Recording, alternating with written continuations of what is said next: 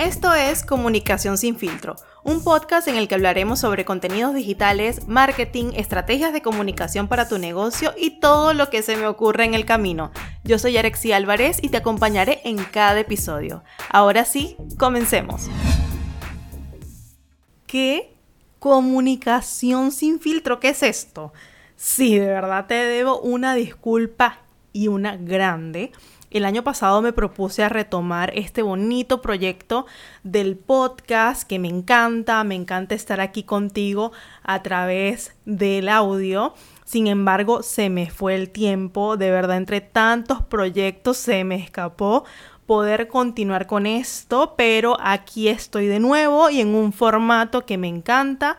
Tú sabes que amo de verdad no solamente la radio, amo el poder compartir contigo de esta forma y este es uno de los formatos que más voy a potenciar en este 2022.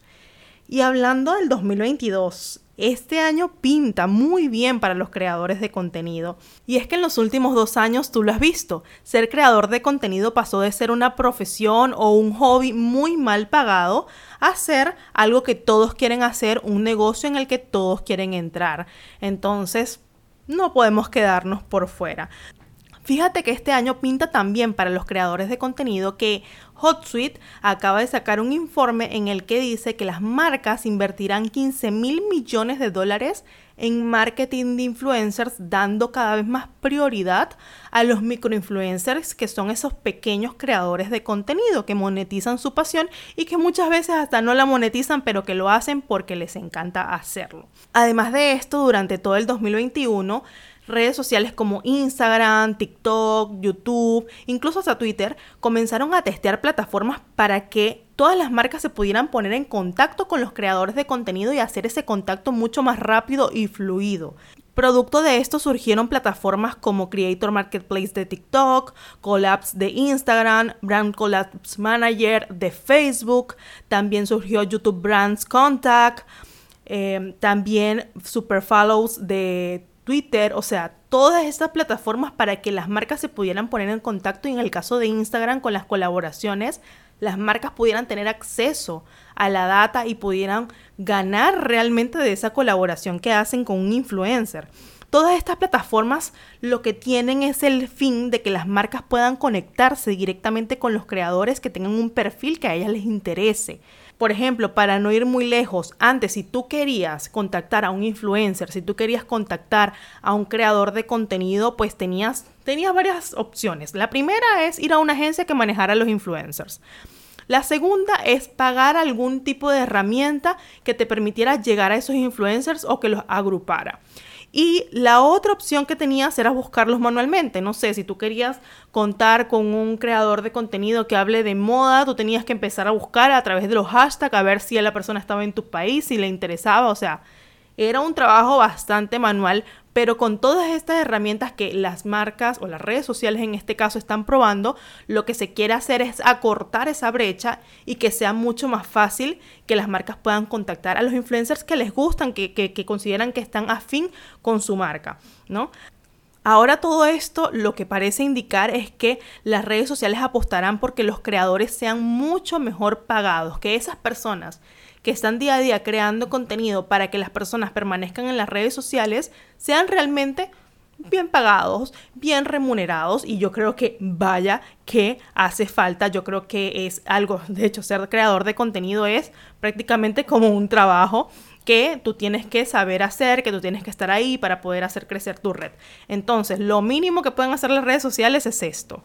Ahora, en cada podcast yo te voy a dejar a ti tareas para que tú empieces a, con esta información que has recibido hoy, empieces a accionar. No quiero que este podcast sea, ay, qué bonito, vamos a escucharlo, no.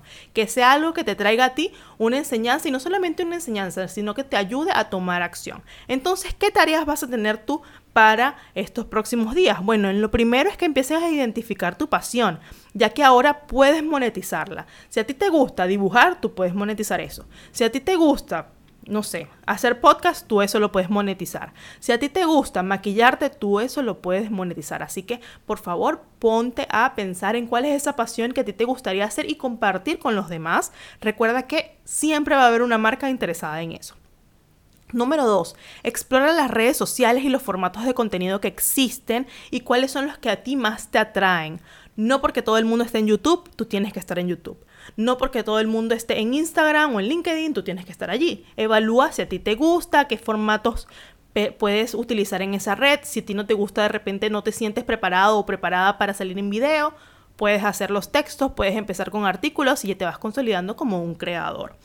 Y Tercero, haz un pequeño plan para lanzarte a la piscina y poderte convertir realmente en un creador de contenidos. Si hoy no lo estás haciendo porque sientes miedo, porque crees que no va a funcionar, pues te digo, mira, muchísimas personas están monetizando su talento en este momento, no te quedes atrás y no solamente lo hagas por una cuestión económica, que como ya te he dicho, de verdad va a haber, sino también hazlo porque te gusta, porque te encanta compartir con los demás y porque quieres ayudar a las personas. Eso siempre va a atraer buenos resultados. Y te recomiendo que sigas aquí en este podcast y que le des seguir, que actives también las campanitas en mis redes sociales, que puedas estar ahí pendiente de este podcast, porque en los próximos episodios vamos a ir hablando de cómo tú puedes desarrollar más esa habilidad para crear contenidos y cómo puedes, si ya lo estás haciendo, cómo puedes mejorar lo que ya tienes. Entonces nos escuchamos en 15 días porque ahora este podcast va a ser cada 15 días y por favor, está pendiente para enterarte de cuando esté un nuevo episodio en mis redes sociales. Me consigues como soy.yarexi o simplemente me buscas como Yarexi Álvarez, estoy segura que me vas a encontrar. Cuídate mucho y nos escuchamos en el próximo episodio. Gracias por escuchar Comunicación sin filtro. Conversemos sobre este tema en todos mis canales digitales. Puedes encontrarme como Yarexi Álvarez en redes sociales. Nos escuchamos en el próximo episodio.